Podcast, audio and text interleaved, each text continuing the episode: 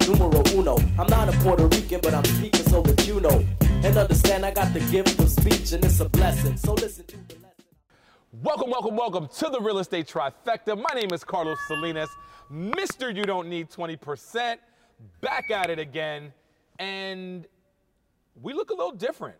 I'd say so. Yeah, I'd we look so. a little different today. Yeah, yeah. Uh, we usually shoot at our studio, but today we actually, um, you know, we're taking light. We're taking advantage of a situation right now that's basically leveling us up as a podcast, leveling us up as a trifecta, and as a team within ourselves. Um, we are here at Nassau Coliseum in the heart of Nassau. Shout out to Hofstra, shout out to CW Post, shout out to all the colleges that surround this area. Nassau Coliseum has been a staple in this community for so long, and now home to the New York Nets, and we could not be happier to be here. So, with that, I'm going to open up and say we are coming out of the biggest movement, I think, in the area as far as podcast history, especially history for the real estate trifecta with our women's empowerment episode. And I couldn't be happier. I couldn't be prouder. I think we set the tone. I think we broke the mold. And I think we definitely pushed the narrative to support all of our women in industry. We want to thank everybody that participated in that episode. We want to thank everybody that, you know, joined our views, everyone, everyone. Thank you so much for everything. The support has been phenomenal. Uh, and with that being said, I'm going to pass the baton to this brother in blue to my left, Kev. Where, where, where are we right now? What are we, doing here? What- we what's here. Going, what's we going here. on? We here. We here.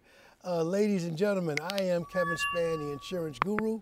But those of you that don't know me, I lead a team of insurance professionals that help people like you when disaster shows up, when life shows up. We sell the insurance to put it back together. And when I'm not doing that, I'm doing what I'm doing today. I network with real estate professionals. I network with mortgage professionals. And what we're doing here today, um, one big component of my business is giving back to the community. Um, this year, for the 2021 22 two season, I've had a partnership with the Long Island Nets. It's the G League affiliate team of the Brooklyn Nets. It's a wonderful partnership. And through that, this opportunity to shoot this podcast has been afforded to me here. So I'm very, very grateful. Thank you to the Long Island Nets, to Thank you. everybody that's As uh, we, here yeah. that gives us this platform to talk about what we want to talk about. Because as we talked offline, um, what they do as a business Mm-hmm. Yep. and as an organization, they give a lot back to the community 100%. through partnering them. Um, we're able to give back to the community and be here in this well lit, big situation. So um, the biggest studio in podcast the history. biggest, biggest in podcast history. Trifecta history, that's And for sure. That's a fact, that's a fact. history. So um, we compared it kind of like to the home buying process, right? 100%. Absolutely. My Yeah. first house to start a house. Oh yeah. You know, I'm living in my second house right now, but Oh, yeah. But one day, One day. one day, You know, yeah, I don't know. I'm in the dream home right the now dream for home, me the already. dream acres. home, Three acres. something like that, eight thousand square feet. something like that. It doesn't sound You know. like Long Island to me, but Right, So, yeah. It might not be Sounds here. like Texas. We, didn't, we, didn't, we didn't say it would be here. Three acres, I But mean. somewhere Right, right, along the right. line. So that's where we're at today. But I'm not the only one in the real estate trifecta that's involved in giving back to the community. My wonderful brother to the left, my Hey. Slim down. Oh, I'm working on it. We're working on it. Kickboxing Slim brother, Shady. Evan Russell. Let's talk about it. We're working on it. Well, thank you, Kev. Thank you to the Long Island Nets and you know the, the opportunity to take advantage of uh, filming the podcast here today. I am Evan Russell, Mr. CMP, your certified mortgage planner with the mortgage guys at RCG Mortgage, and uh, giving back to the community. Um, I mean, I'm a, I'm, I'm a young man. Yeah. You know, I'm a young man. I'm 31 years old, uh, and throughout my career in this industry, in the mortgage finance industry, I have taken my opportunities where I can, 100%. professionally and personally, to give back to the community. As a professional, you know, in being able to financially support. Um, you know, organizations. The Wounded Warrior Project was one in particular that you know we touched on in the beginning of the season uh, that we were able to give back to as a trifecta, and one that I give back to every year. And personally, you know, I mean, we're in a we're in a basketball arena. We're in a you know we're in an arena, but right now we're on a basketball court, right? Yes. sports is a big part of what we're going to, you know, kind of talk about a little bit here. And that's my background. I'm, I'm sports, everything sports. Talk about it. Talk about it. I'm, I'm, I mean, football is my basis, right? Yeah. I love the game of football. That is my favorite sport, absolutely. But It's tough to be a Jet fan. I know. well, thankfully, I'm a Miami Dolphin fan. Oh. But, but because because of my father, thanks to Jeffrey uh, Russell out there, he uh, I am a I am a New Yorker through and through. Otherwise, Okay. So uh, uh, you know, I am a New York basketball fan. I am a New York, uh, you know, a I'm a hockey re- fan, etc. I'm a retired Knicks And fan. you got a nice jump shot. We were shooting a little bit before I we did see that. So Yeah. I you, had to you know, untuck the shirt a little bit. I took the blazer off, but I took could shoot a little bit. No, but you know, I personally, the way I, I, I gave back uh, was by teaching young men what I did growing up. So what does that mean exactly? You know, I did a lot of one-on-one personal training for uh, middle school mainly. Yep. Uh, middle schoolers who were looking to play offensive and defensive line. Um, you know, in their, at their respective schools and in their respective organizations. Um, I coached PAL programs for a couple of years, a number of years, Nice. because I mean, Yeah. seeing their growth in their their specific sports, but not even just their specific sports. And this is where we'll bleed into the business side of Mm-hmm. it, the character. Yes. That team work and you know Team team, building, sports 100%. builds is tremendous. And I and I and I and I, I, I would say that my my sports career throughout high school and in college has given me character traits that transcend 100%. what I'm able to do on a daily basis and the people that I'm able to help on a daily basis. That's a beautiful thing. That's what it's all about. Yeah, uh, as as you know, uh, and going back to it, from what in in the time that we've been together as a team, you know, for the real estate trifecta, we've all had our own separate philanthropy organizations that we contribute time to, energy, and money. And the beautiful thing about working with a, an elite team is being able to contribute across the board for everything that we support. My brothers in arms have supported me with the push for the Real Men Wear Pink, and I couldn't be happier for it. Uh, we support the the fight against breast cancer and you know even starting that within douglas elliman and after douglas elliman picking it up uh, the support that i've gotten from other agents that you know didn't really understand what was happening at first when i started and then having douglas elliman see the vision to take it to the next level has only brought more attention to the cause especially for agents at you know at our level at Elliman, but you know the support from other people around me as well. And I know the Brooklyn Nets, excuse me, the New York Nets, uh, the Long Island Nets, excuse me again, uh, are heavy into philanthropy. And Kev, I know you've dug in. You are about it. You are not only a sponsor, you are heavily involved in what happens with the team as far as your your company, your brand, and the way that you build it to support them to have you know your not uh, fingers in the community, but your your your your your finger, on the pulse pulse, of the community, absolutely. of the community, and you know talk about that. So, um, from the beginning, from the inception of my business 15 years ago in 2007, um, I always wanted to build my business on certain principles. Yep. Giving back to the community was principle number one. Sure. So, my alignment with the Long Island Nets team was basically based on that. Um, it's given me the opportunity to recognize local Long Island kids and have them featured as co-captains of the game Excellent. at the Long Island Nets. Um, uh, tomorrow night will be the final game, but uh, my first game I was able to do it.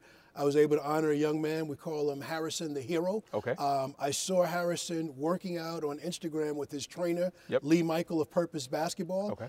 Harrison had just won a battle with cancer. Okay. He's about eight to 10 years old, somewhere in that age category. Forgive me, Harrison, for not knowing the number. But when I saw him um, working out after treatment, after the shaved head, and working so hard, it was around the same time I was formulating this partnership. And I said, that's the kind of kid I want to recognize. 100%. So he was the first kid I was able to bring here. Uh, since then, I've been able to bring several kids um, that play basketball at an excellent level in um, Nassau and Suffolk County. I've been able to have them come see a game and not only be honored as the co-captain of the game, but to sit courtside with me and have conversations with them about the business of basketball. Right. Um, we were talking about numbers before the game. We're all numbers guys for our respective businesses. Um, at the highest level, there are only so many opportunities of players that have all the right stuff to play on the court like this. For professionally. Professionally. Professionally, yeah. 400 slots, right? Only 400 slots. Only 400 slots, professional basketball players, and not, and only five get to start per team. Absolutely. So think about that. Yeah. But when you look around this space, this big arena, there's Mm-hmm. lots of courtside seats. There's lots of people that work hard and excel in other professions, real estate, insurance, yeah. Mortgages, all the trades seats, in the world. It takes everybody to put it together. And from that education, from those trades, from that hard work, they position themselves to have the resources to be able to sit courtside, to be able to bring their family to a game like this. So um, we have those business conversations about you can love the game and you can be a part of the game without being a part of it on the court. So there's plenty of room for everybody. My own son, case in point, loved basketball, played it great. Didn't he have a, a clinic here?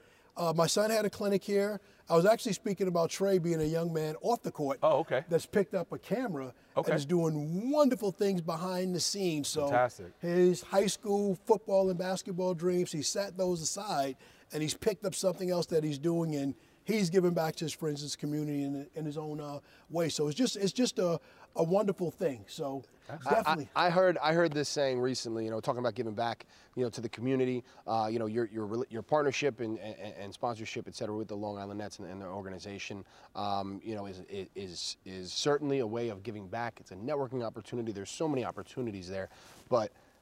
Something I love about you, Kevin, is your passion. Yeah, and, and and and I think as a part of the trifecta, as a mm-hmm. team, we mm-hmm. all have such great passion. But the passion that I see when you talk about the when you spoke about the ability to get Harrison the hero Oh, yeah. Mm-hmm. onto the court as a co-captain. Yes. Right, and that was what drove you Yes. towards the sponsorship. Oh, yeah. I can see the passion. And there was a there was a quote that I and I might you know botch this a little bit, but there was a quote that I heard recently that you remind me of, and it is it was that you know giving is the most selfish thing that you can do mm. because there's no better feeling. Oh yeah. There's no better feeling, and I can only imagine that feeling when you began the, the partnership right uh, initially and you brought harrison you know harrison out here and you saw his eyes light up as he was you know courtside Oh, he was courtside. He was accompanied by his brother who came on the court with him and wouldn't let him uh, go because it's all about moments, right? 100%. It's all it's, it's all about moments. That that one moment, those things that you can't forget, those unbelievable feelings and experience that they're isolated. They're not always at the end of a season. They're not always at the end of a, a business year, but they come. Of they course. come. So you have to be uh, you have to be present in those moments. So yeah, I am very passionate about it. I'll make you laugh, um, Evan. You said I'm very passionate. Someone told me the other day they think I'm very passionate about insurance. I'm passionate about basketball. It's not that.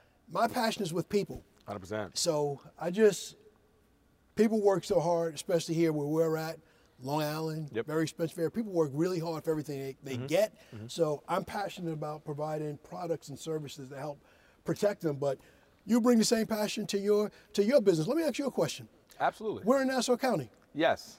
You're a Nassau County college grad. You're alumni. Correct. So I know you could talk about post, but tell me what else. And now as a realtor, I know you're selling throughout the lower counties. Tell me what Nassau County, Manhattan to Montauk. Ma- Manhattan to Montauk. The way out to the But talk about what Nassau County uh, means to you, and what it means to be here to you today in Nassau County. So, again, inner city boy, you know, coming up, and it, it's never easy when you live in the city.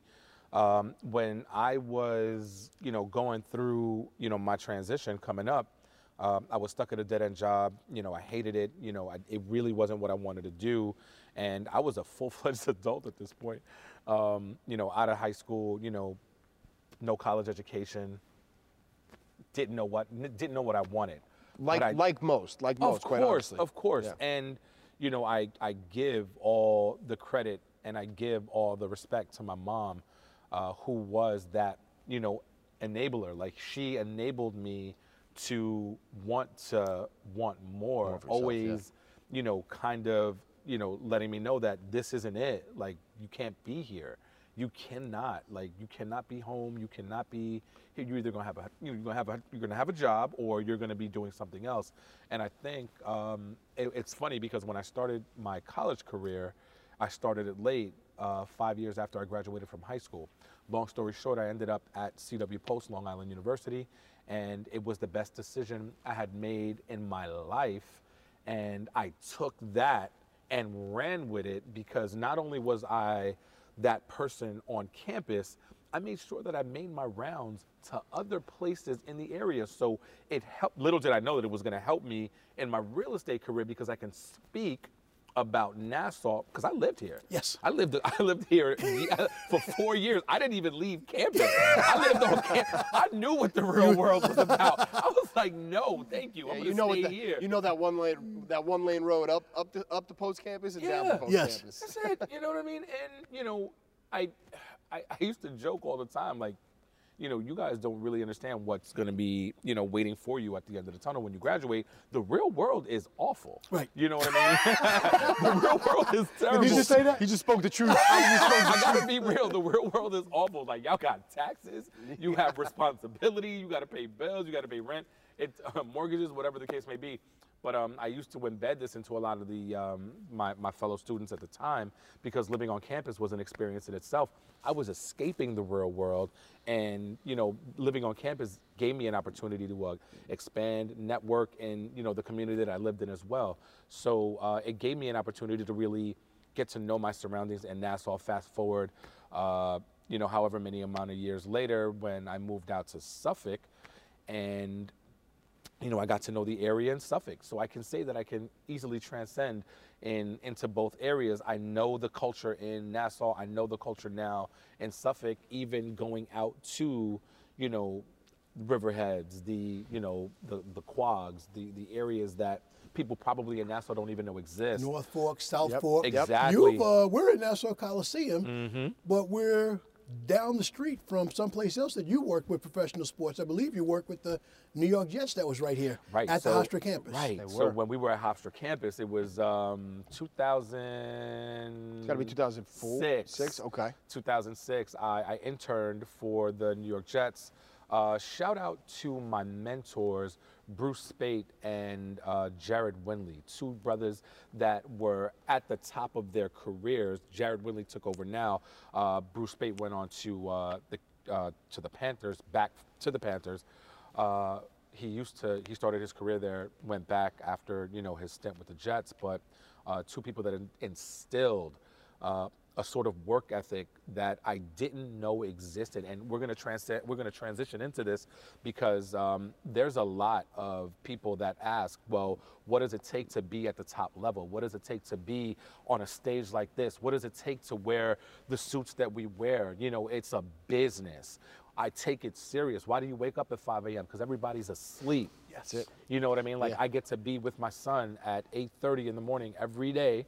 You know, to wake him up. Now that that's the new blessing in my life. So uh, yeah, the embodiment of professionalism, the embodiment of owning a business, the embodiment of being able to sit here, a young boy from the city, you know, and understand that yes, I might not have been born here.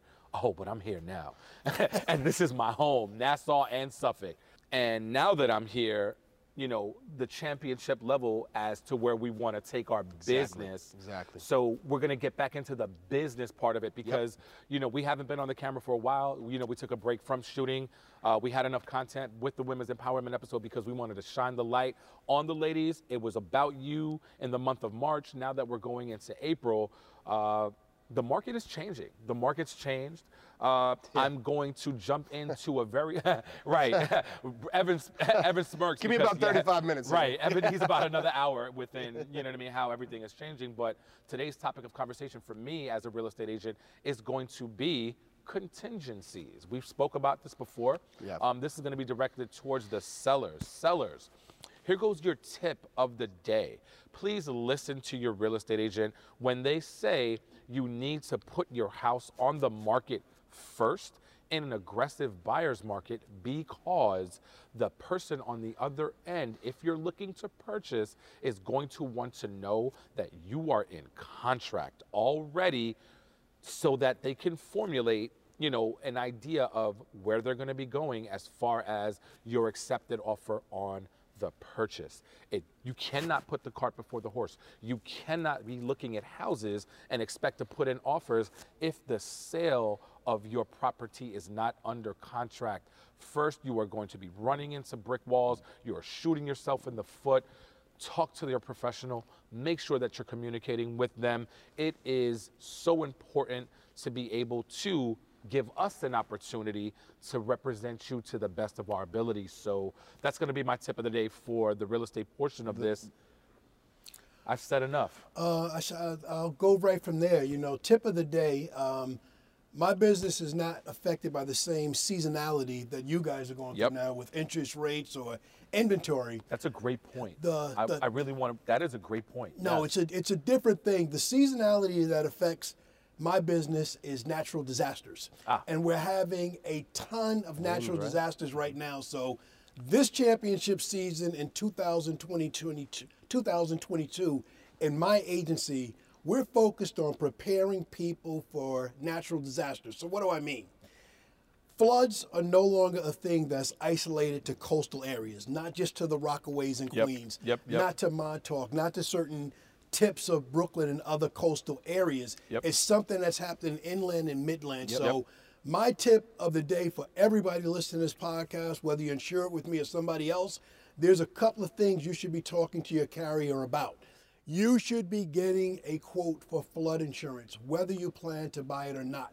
You need to know, you need to decide whether you want it or not. Mm. I'm not going to spend your money and say a couple hundred bucks is too much for this or that. You might want to spend it for, for security. So I definitely want to talk to people about disasters. Um, we're shooting this on the 30th of March, a couple of days ago, a little bit of snow in Pennsylvania is causing 50 car pileup accidents out there. So The squall. people, the squall, the snow squall. I didn't never know. even heard that before. Bruh. I never heard a snow. You know you- squall. I was driving Squall. and it, Listen, time out. it was Yeah. squall. You know? Actually, I was like, oh, I'm, this I'm, is a I'm squall. gonna call it 20. So I'm gonna use. Yeah. I'm Give me, give me a T. You got two timeouts left. 20 Take one, take one, take one. 20 second timeout.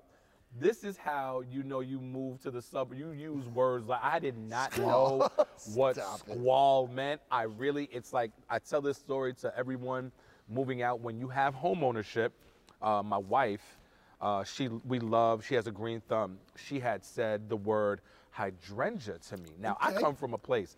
You know, I didn't know what that was. I was like, you can't just say words like that to me. I got offended. Like, babe, like you can't talk to me like that. Patience, hydrangeas. Hydrangea, like I, I'm being impatient is- with these words. What's happening? Like, what are you saying right now? She was like, no, it's a plant. I was like, oh.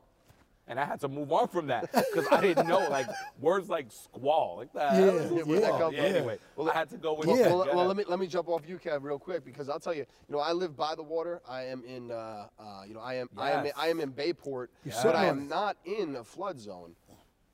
Now, I will tell you, I most definitely got that flood policy 'cause I'm about to call Yes. especially when you're not in a flood zone, Yes, Kev, right? yes, I mean, yes. how much are we talking? And Obviously, you it's can't worth give a it. quote, but I it's mean, worth it's a couple it. hundred bucks. It's a couple hundred bucks. Yeah. It's pennies on a dollar compared to the damage that can happen to your Total beautiful house. disaster. To- total disaster. It wasn't even a question when I when I when I when I when I moved in that, into that house. My wife and I, Brittany and I, knew Yeah. 100% we were getting that flood insurance. You bought the beauty, but you mm-hmm. protected the beauty. You protected. Yeah. your dream. absolutely. And I've I seen that did dream. Not that dream know is that. I appreciate you. I did not know that. I, I obviously I've been to your house. I the way It's a shocker that I'm not in the flood in a flood zone. Right? amazing. Yeah. Literally, you can Mean- roll. meanwhile, you the can flood maps jet have opened up, right? right. Flo- The yeah, FEMA yeah. has opened up these flood maps Yeah. so aggressively to mm-hmm. well, South Shore, and I am on the South Shore, but Yeah. west western mm-hmm. South Shore mm-hmm. more so, more aggressively, where you you could be pretty far from the from the water, miles from the water in certain instances, right? But you're still in a flood zone. Absolutely. And that's actually Baldwin. that's an important piece of. let- Let's talk about real estate and affording real estate Yeah. and affording a house. You know, flood insurance policies can cost thousands upon can. thousands Right. of dollars. You know, if you're talking about a, a three thousand dollar flood policy, you're talking about two hundred and fifty That's a big swing. dollars a month. That is huge. On I mean, top that's of your taxes that are already Top about maybe everything else. 15 grand exactly. a year. So that's very important. It's a Again, lot. speak with a speak with a professional real 100%. estate agent. Not only as a buyer are you not paying for that, Correct. uh, but also, you know, they're going to be able to give you the ins and outs of are you in a flood zone and, and the contingencies. You know, hey, get that house in the market. So work with your professional, uh, you know, real estate agent. Your local professional real estate agent who knows you don't need 20% down. That's right. Wink, wink. Have talk talked it about the seasonality of your business. What's happening now with rates? Talk Yes. Man, I, I, I got, I'm gonna have to consolidate this pretty aggressively. uh, that's for sure. So I mean, we we we have seen Oh my an increase in interest rates Right. in this short span that we haven't seen in you know over a decade. Um, so you know, interest rates have gone up well over one percent Yeah. in certain instances, 1.5. uh, percent, and that impacts affordability tremendously. My message to our viewers out there is seek advice from your mortgage professional. If you've been pre-approved, even days prior to you know today. If it's only been a couple of days, I would say every single week check in with your mortgage professional because interest rates are continuing to climb. Now, the overall environment that we're in right now, there are so many complicated factors that play a role into what is impacting interest rates. But ultimately, the main thing that's impacting interest rates is inflation. Nice. Inflation, inflation, inflation. Yep. So much so, and I thought this was very interesting, that over the last couple of days, and this is March 30th, it's been two days that we've seen positive movement in the interest rate market. Okay, and the reason why we have Positive movement as in as in lowering, lowering. lowering okay. of, Just of wanted to make rates. sure that we're positive movement Yep. in interest rates would be lowering. Negative Yep. movement would be, you know, Going raising, up. which we've Yep. been seeing aggressively. 100%. Um, Russia actually, there were there were some messages that came out about them de-escalating Sure. their push into Yep. Mm-hmm. Kiev, et cetera, just two days ago. Now, typically, war and, and chaos, what that will do is that will drop interest rates because that can cause uncertainty. And when investors are uncertain, they will take their money out of stocks and equities and other, you know, more riskier assets Mm-hmm. and flight to safety, they call it. They will put their money into bonds and mortgage-backed securities uh, that are just safer, uh, you know, more uh, guaranteed investments. Right. Um, and that will lower interest rates. But unfortunately, I I shouldn't say unfortunately, but what the Fed is having to do with inflation, in fighting inflation, that war did not do anything to interest rates that we would have thought it would have done. Right. Rates have spiked up because of tapering and other measures the Fed has taken. But now, because of the de escalation that Russia's come out and talked about, the future forecasts of inflation have now come down. And because of that, we have seen two days of positive movement in the market. So, again, my advice Mm-hmm. to you viewers out there speak with your mortgage professional if you're in Yes, process sir. right now, immediately. See where rates are, see if you can lock in, if it makes sense for you to lock in, because we are in an extremely volatile environment, and a day, two days, that can hurt you.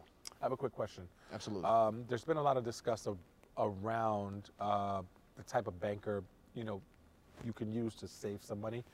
Uh, there is a difference between a banker and a broker. Uh, we've said this before, and uh, we support everyone in their business models. Certainly. Um, do you think, and you obviously, you as a broker, I think, and I know for a fact uh, for the clients that I've been working with, you've been crushing it. Like you've been killing it with the Appreciate rate. People have had, you know, I've I've seen rates up to about seven, seven point, excuse me, four point seven, right now. You know, from different banks Yeah. bro, you've been crushing it. Like I really gotta, I, I really want to say this because it doesn't, it doesn't do justice if, you know, people from the outside don't really, especially in my in my profession as a mortgage, excuse me, as a real estate agent, as a mortgage broker, in my profession as a mor- uh, as a real estate agent, it, it it helps us so much to be able to put a piece of paper in front of clients like, hey, you know, clients don't understand that they can shop. You know, you have to be a smart consumer. You don't have to stick with your first option. You have option A, B, C, and D up to 45 days to figure out who's going to come up with the best possible package for you. You have been crushing. So I want to give you props. I want to give you love. I don't think, you know, people give flowers enough. I want to give you your flowers. I appreciate You know what I mean? I and I want to let that. you know that, yeah, man, you've you've helped me, you've helped my team, you've helped us get across and and really explain the narrative in a situation, especially discussing war, especially discussing inflation, and you know the bonds, people, investors, everything, everything that culminates into how the rate can go up. You are saving people money. So I want to thank you for that.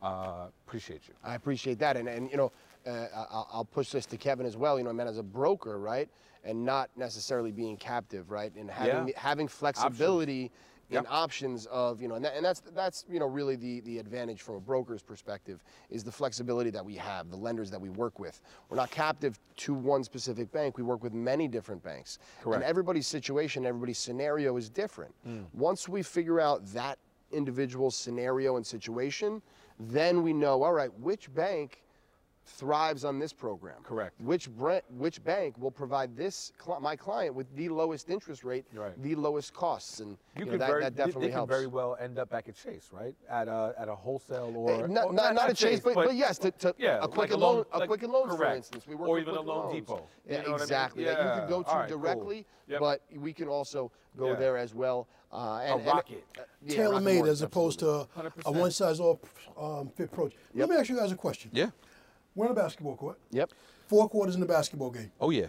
Tomorrow's the end of the first quarter. That's right. Okay, so as we go into the second quarter, it's kind of pivotal. Mm-hmm. Okay, so I'm going to talk about some things that are important to me in the second quarter of this year. I like it. And I'll ask you guys what's important to you in the second quarter. Oh, I want the ball. You want the ball? I Okay, want the ball. you shooting. You shooting the ball. I Okay. want the ball. So from uh, my business standpoint, it's important I keep it moving and I shoot the ball as well. Yeah, let's, let- can I get the ball? one- yeah, we my, got the ball. My, Yeah, second quarter, round. because I see my I see myself Yeah. scoring this quarter. Uh, second quarter for me, I'm focused on something you and I talked about last um, a few days ago. Okay. I'm focused on uh, one of the things people don't know about me. I am a certified real estate instructor when it comes to continuing education. Oh, that's a fact. Yeah. So Love this, love one this. of the things I'm going to do in the second quarter Nice. is I need to get in front of, I need to help at least 100 realtors get free CE credits. Correct. Because I live by a rule that says if you help enough other people get what they want, Right. you'll get what they want. So I'm going to do my first one this Friday. Absolutely. Uh, realtors out there that are tuned in, if you don't Mm-hmm. have all, I believe 22 continuing to continuing education credits that you need, talk to me.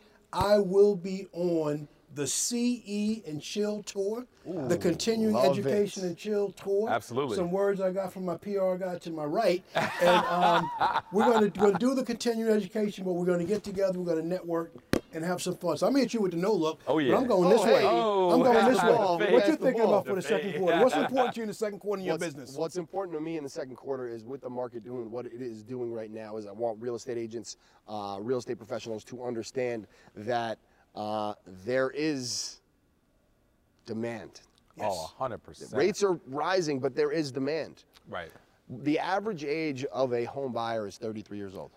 Wow. What say genera- that, what say gen- that twice for the, the- people in the, the back. Wait, for the average- people that's in the, in, The in the average seats up here. age of The a home rappers. buyer 33? is 33 years old. You know what generation that is? That's the millennial, millennial, Millennial. generation. Yeah, yeah. You know what birth rates were? How high birth rates were in the 90s when millennials were being born? Mm-hmm. Almost as high as baby boomers when they were oh, being. Oh, yeah. born. So what does that mean? Rates are spiking, and there is a big part of the population, the demographic, the average home buyer, right at 33, Yep. that is not going to be in the market. Correct. But that is such a massive demographic Yep. that there will still be demand. So, real estate professionals out there, I want to work with you if you have been focused on listings and sellers because a lot of agents Correct. do. And I want to teach you, help you, show you how to work with buyers because it is different. It is a different strategy. And my man Carlos can definitely tell you all about that. Oh, but, 100%. but for now, The pass. I'm going to ask Chest you, pass. He's open. you got going on in the What's the second quarter? Where, Second we, quarter where we at in the game? us, What we doing? um, we are making an extreme push. Uh, obviously, with no inventory, uh, my, my my method and my motto is to try to create inventory. So um, we're working on some things to create some inventory. I've been speaking to a few people. Uh, and I'm making a huge push to elevate my business to the next level. Obviously, you never want to stay in one place. Uh, when people have an opportunity to be better, I'm surrounded by people that make me want to be better. I have my business influencer, uh, somebody that I look to. Think about Kevin as a, like a consigliere, and and then I have my muscle right over here. You know, that's breaking down barriers. Uh, you know, you surround yourself with people that are going to help you excel. Uh, so for me, it's you know obviously the continuation of education, uh, taking advantage of, you know, free credits, Partner continuing resources. education credits, uh, because we all know that we have to pay for them. I would tell everyone to please kind of like tune in and understand what Kevin is doing is next level. Uh, and it also comes with a happy hour. Who doesn't want to do that?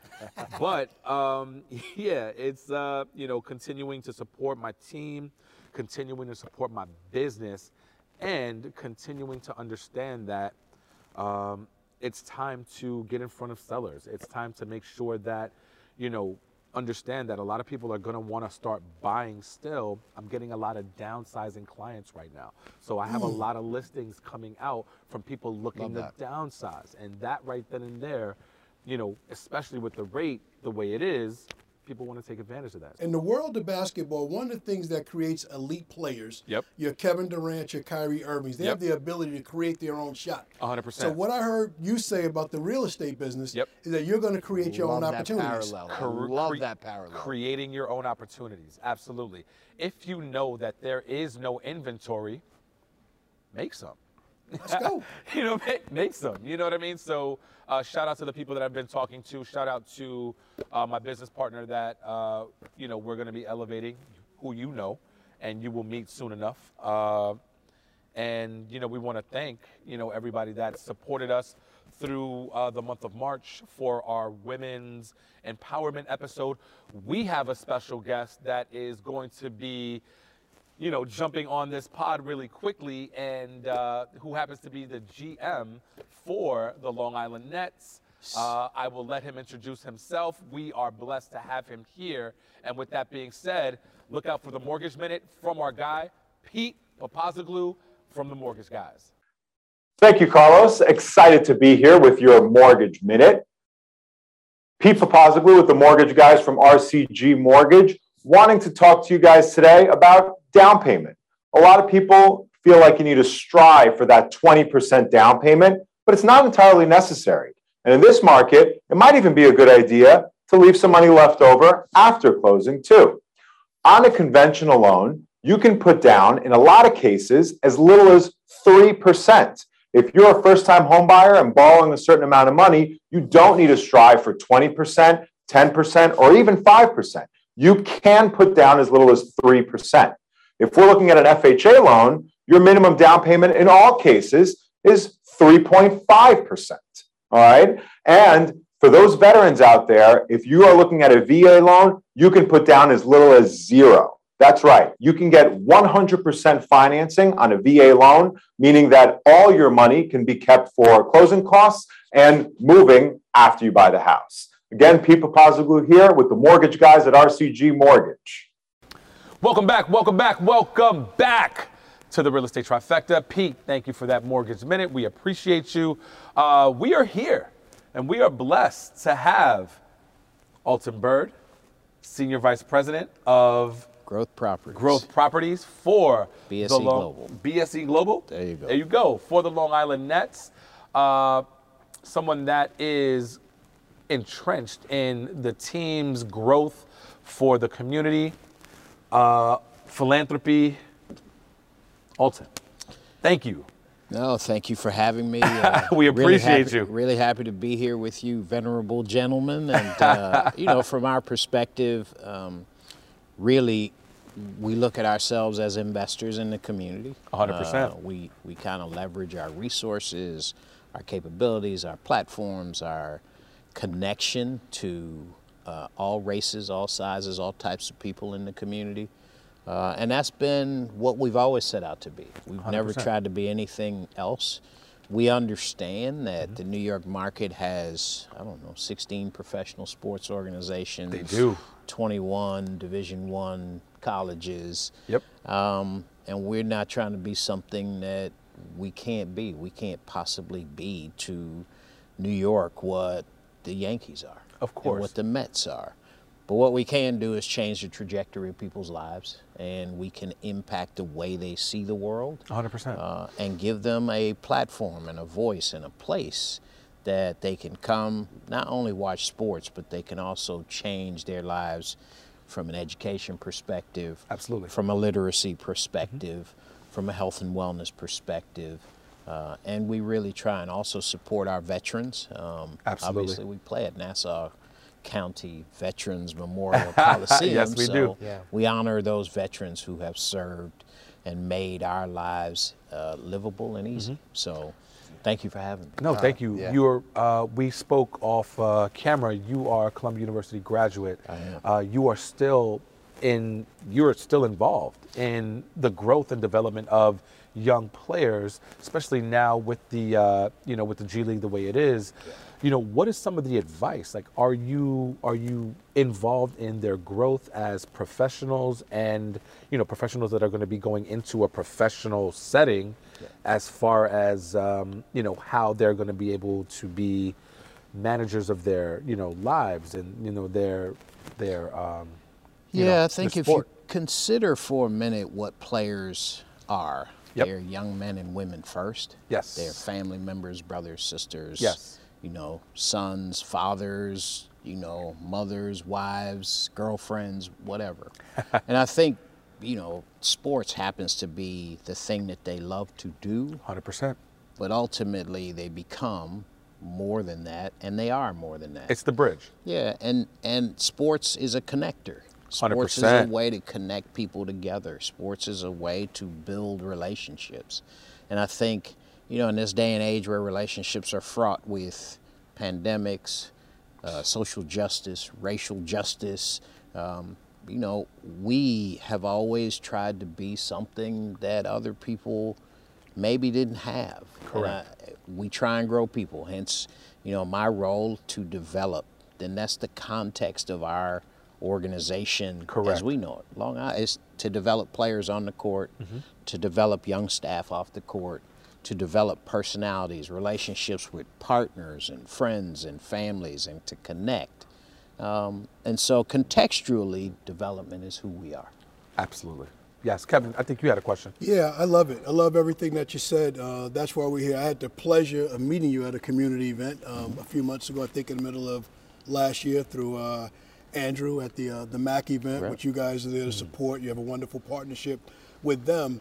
And um, Alton, I have a, a saying that I want to get your feedback on. I've often say that um, championships in life, not championships in sports, but also championships in sports, they're built on friendships and relationships. So championships are built on friendships and relationships. What would you say about that? I would agree wholeheartedly. I, I think transactions become relationships that evolve. And and I think some people get this idea that, you know, in your business, whether it be insurance or mortgages or real estate, people choose the people they want to work with. 100%. And, and at the end of the day, that's because of a friendship or because of a relationship or because of a referral of somebody that, hey, I liked him, so you should use him, or I liked her and she was really good to me, so you should.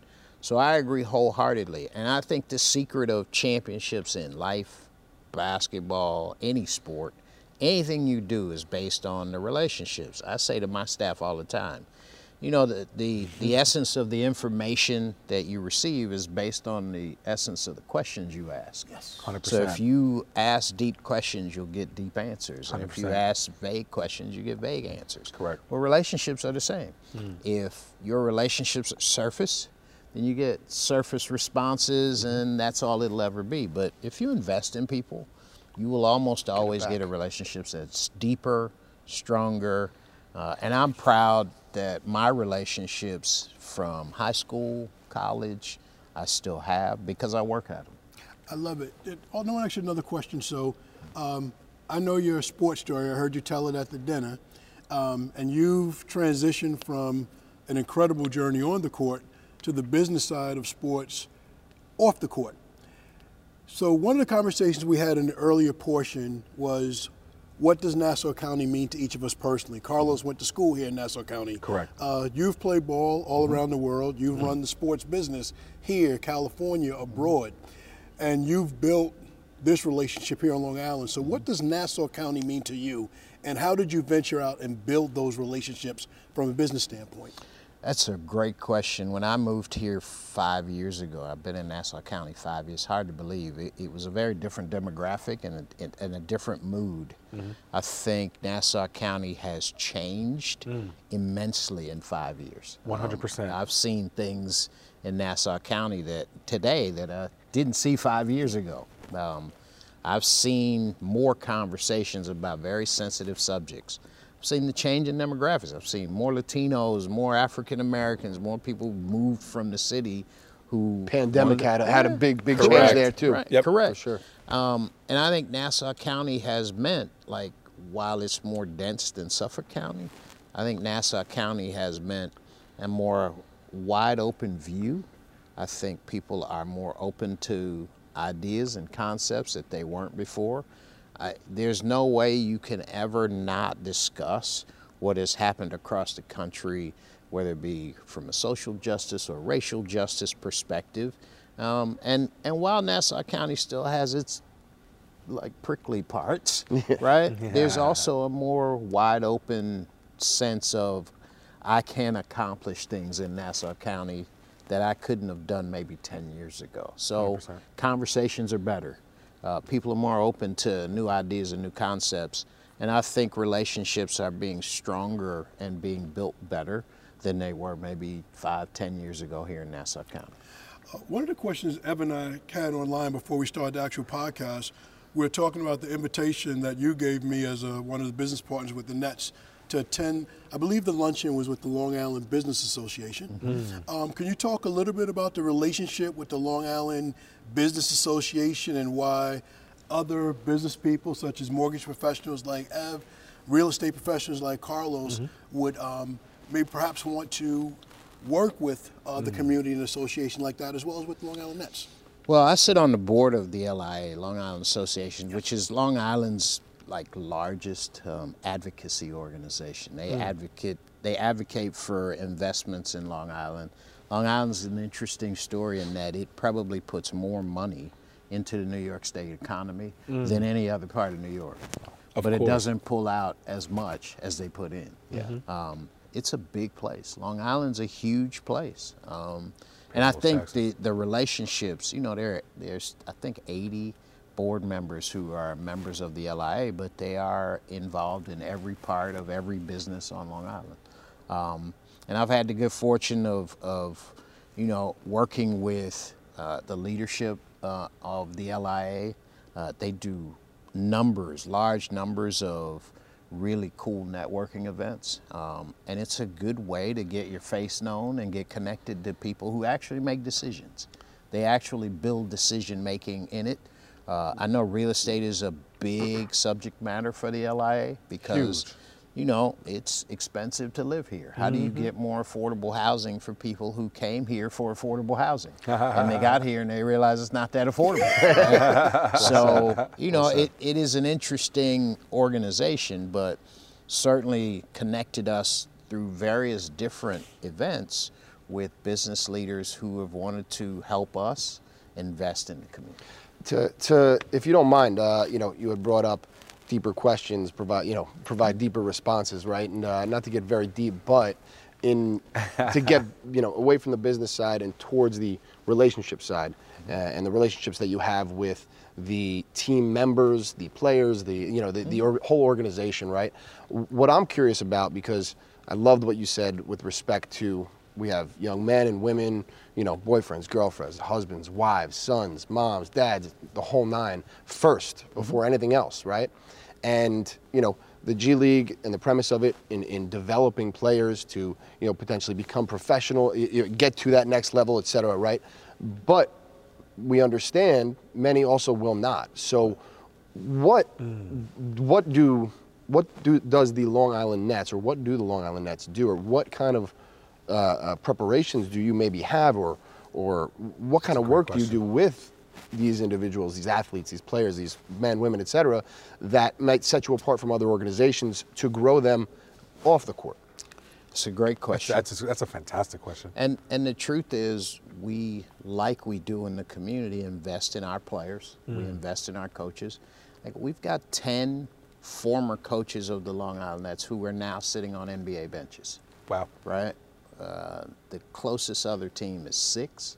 So over five years, and I, I kind of have to take the bubble year for the G League Of out. Of course. So in really four and a half, five years, we've developed coaches across the board that are sitting on NBA benches. I go back to your question about how we help them evolve as people. There are a lot of retired high school basketball players.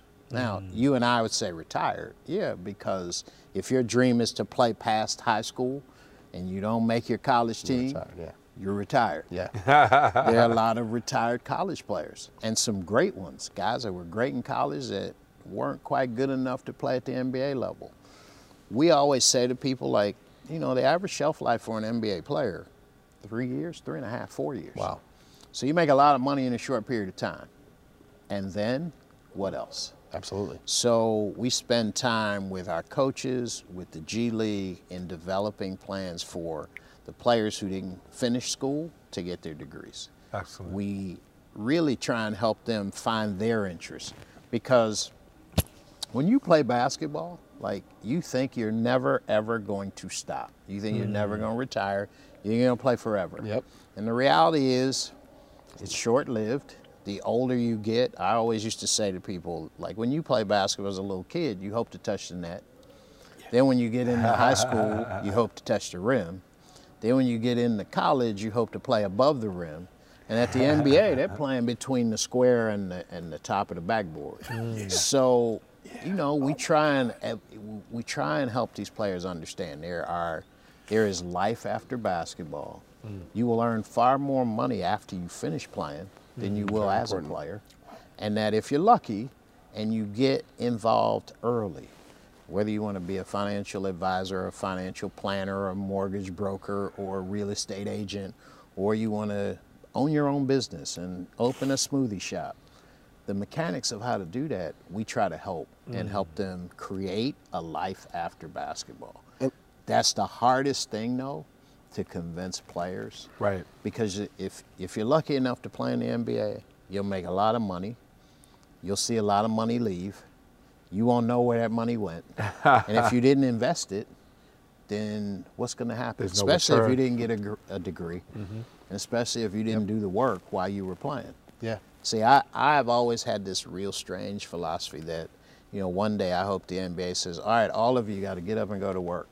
And you get to play basketball, but you got to get up and go to work. you got to be at the office at You gotta 9 be- a.m. You got to be at the office. You got to develop your life after basketball because how many stories do you hear about players who were great players, 100%. played five years in the NBA, played 10 years in the NBA, and they don't make it financially. I broke afterwards. So we try and do something different. My colleague Matt Riccardi, who's like my business partner and the GM on the basketball side, we try and create really serious ways to engage our players with Kevin Spann. If you want to involve, if you want to learn about insurance, talk to Kevin. If you want to learn about mortgages, talk to Evan. You want to learn about real estate, talk to so that the foundation of all wealth is in in bricks and mortar anyway. Yes, real 100%. estate. yeah. So we, we, we do, I think, a really good job. How seriously the players take it is, is a choice they have to make. Yeah, I mean, your your your abilities in or, or your desires to focus on that, that's what matters the most. Right. Clearly, you have passion in it, uh, and I love that. I've had the opportunity to work with uh, some amazing people, um, actually down in Florida specifically, who work with NFL teams, uh, and they coach rookie camps and handle financial literacy and all that. And you know, I mean, these are all things that I'm sure you're you know you're doing, which is amazing and it's so important. And I said in my question, you know, I was kind of focusing on the individuals that did not make it, but you made a phenomenal point. Even if you do make it to that next level, financial literacy, right? You need to understand what to do when that money's coming in because it comes in quick, it comes in fast, and it goes just as quick. And, and I, I, you know, I'm, I'm always just reminding people that, you know, the money, if you didn't have money, like, I, I don't know many people that grow up with money, um, unless their families gave them money or they inherited it.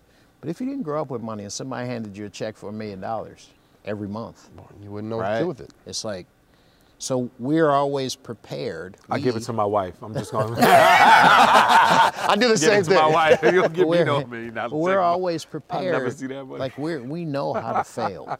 You know, we have a we have a culture that you you should prepare for this if you fail.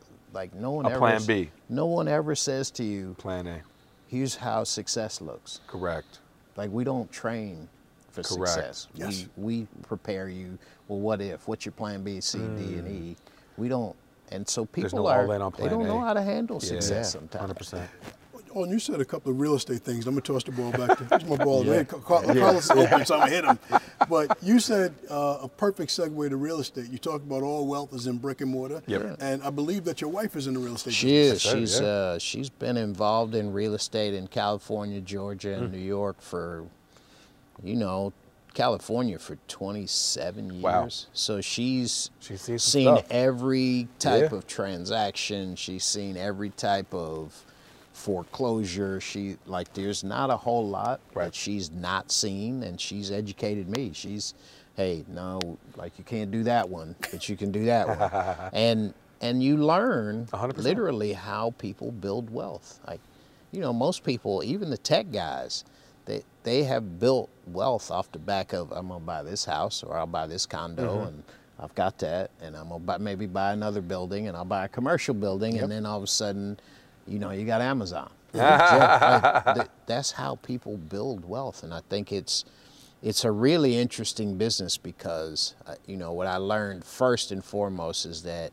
no matter what you want for your house, the the the market controls what you get for your house. Hundred percent. So a lot of people don't understand. It's like, oh, my house. I, I read my house is worth half a million dollars, and My it's like, estimate. but, but but the comps say your Right. house is worth Yeah. 350 mm-hmm.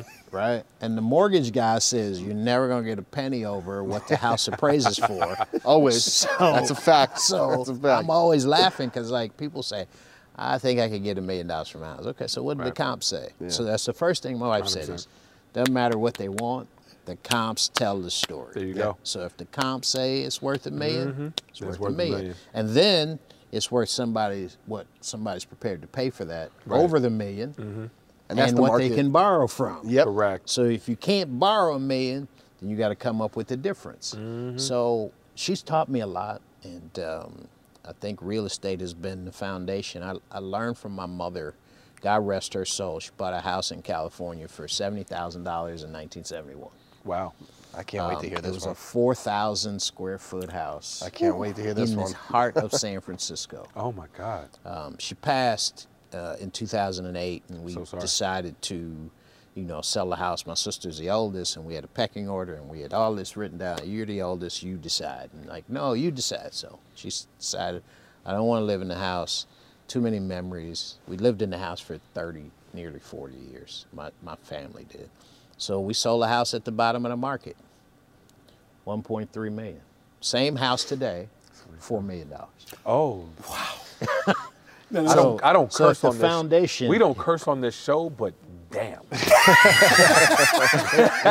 the foundation, the wealth is through, and she she said to me, whatever you do, don't care how many houses you buy, Mm-hmm. never sell your houses. Mm. Leverage them, buy That's- more, exactly. create more wealth, buy more from, There you go. leverage that one to. Yep. But she always said, never sell your house. And like most knucklehead kids, I sold the houses that I invested Yeah. in. And, you know, she said, imagine when I was in the UK as a player, I bought several houses. And she said, imagine for a minute if you'd kept all those houses. You could have retired at 40. I finished playing at 37. Oh wow. I mean, you, you, you said you said leverage. The word leverage. Leverage is such an important word because you know, and that goes back to the players and the professionals whom do not leverage. You know what they have available to them as far as you know financially is concerned. Um, you know, you get a sign a ten million dollar contract, you buy the four million dollar house in cash. Why not? I have another six million dollars for me, right? Right? Why not? Like well, they- well, well, the reason why is you know exactly what you just said, right? You utilize, you leverage real estate to purchase more real estate, and that's how you're going to grow wealth. And uh, you know that's something that we can certainly teach to our audience. 100%. Uh, uh, you know, as they look to grow their wealth. And $10 million in, in like, if somebody tells you they're making $10 million, people forget. Like, Yeah, it's not more. 10 is, equals four. And, you know, I tell people, you know, the NBA is the Pareto theory, which is 80% of the money is made by 20%, of the players. yes. Mm-hmm. Mm-hmm. Like there's 40 guys earning 25 million plus. Mm-hmm. Everybody else is two, three, four, five league minimum, Right. 800,000. Right. And they shift every year. So for every Kevin Durant, there is a guy who's playing here who's on a two way who's earning 350, 400. Right. So there, it, it's it's always going to be that kind of theory around. Hey, here's a really good opportunity for you to learn that real estate matters, that your life and like Do you have to go out and buy houses for everybody that you know? No. Yeah. But nobody else does. And and players, luckily, don't often do that. They think they have to, but they don't often do Right. that. And education is key. Real estate education is key. If I could take, if I could do one thing for every professional athlete, football, hockey, basketball, baseball, soccer, MLS, it it would be to teach them how to buy a house Mm. and how to keep it. And then when you get value in that house, how to buy another house. And then when you get value in that house, because ultimately, look, right now real estate is at its all-time high. Well, and I don't mean to cut you off, but I want to willingly give the services of the real estate trifecta. I know uh, Evan has RCG University that he, you know, does as far as the the knowledge and um, education for us agents. We provide that as well. So you guys have uh, carte blanche treatment. You know, I know that the insurance guru has his own niche as well as far as the the education part of that and uh, i always um, lean to him not only as my business coach but as somebody that um, helps me in trying to get uh, my clients approved with you know whatever insurance they need. But um, as we start to wrap this up i wanted to pose a, a quick question as far as dedication um, scheduling dedication. So I know in the I know in the NFL when I spent um, you know when I spent time with the New York Jets, uh, everything is timed. Yep. Timing is everything, down to the second. Yep. Kickoff, coin toss, announcements, Practice. uh, practice, Yep. everything, uh, down to the wire. Someone in your position, uh, what's the daily routine like? Like, do you are you a 5 a.m.er? Because I know sitting in meetings with Mike Tannenbaum, we would be there 4:30, 5 in the morning. Yeah, no doubt. Uh, Okay. and I think, you know, we we've been having this conversation certainly with us about work-life balance and Correct. The, sports and entertainment industry is Yep. different, 100%. especially when you work in live sports. Yep. Live sports changes how you work. You know, the WNBA plays 17 home games. And they have a five-month season, six-month season. We played 25 home games, 50 games overall, and we have a six-month season. The NBA plays 80 games, 81, ga- 82 games, and they have a seven-month, nine-month season. The NFL plays from, I call it August 7th through Yep. February. February. They're hitting. They have 16 games, but they're also playing a more violent sport Correct. every minute during the season that you are in business or in basketball or business and football is timed. 100%. Because time management matters. Yep. Like at the end of the day, you know, players got to get on planes, off planes, on buses, off buses. Correct. They got to be two games, pre-game, post-game, mm-hmm. interviews, Interviews. family. Yep. You know, you got to try and get a vacation. You Right. got like you got to get sleep. Mm, the biggest challenge for professional athletes is their sleep patterns.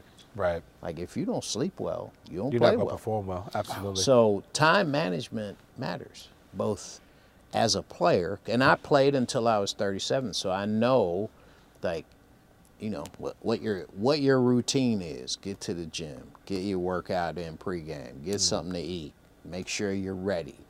You know, your game schedule, Yep. then then your post game schedule, post game interviews. You know, then you got to do something after the game, and if you like to go out at night, you go out. If you don't, you go home.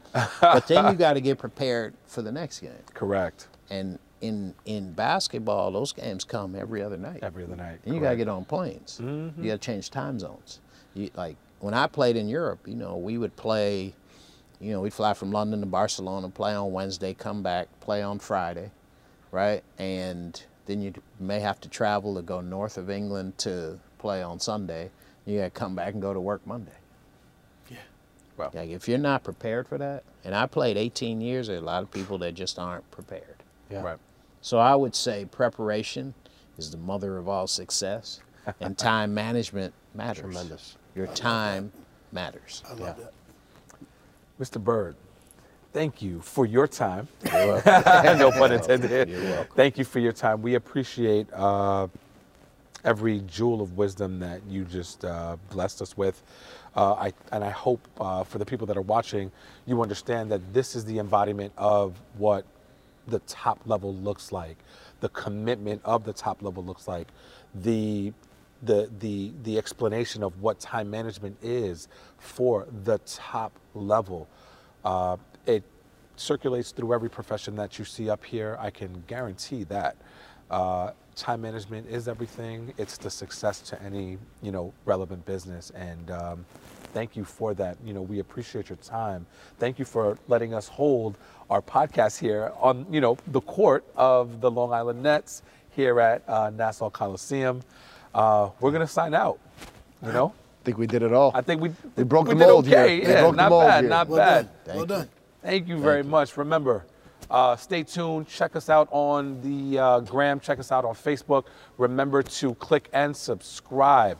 The Real Estate Trifecta uh, at gmail.com. And remember, loyalty is royalty. Please treat people the way you want to be treated, and I promise this world will be a better place.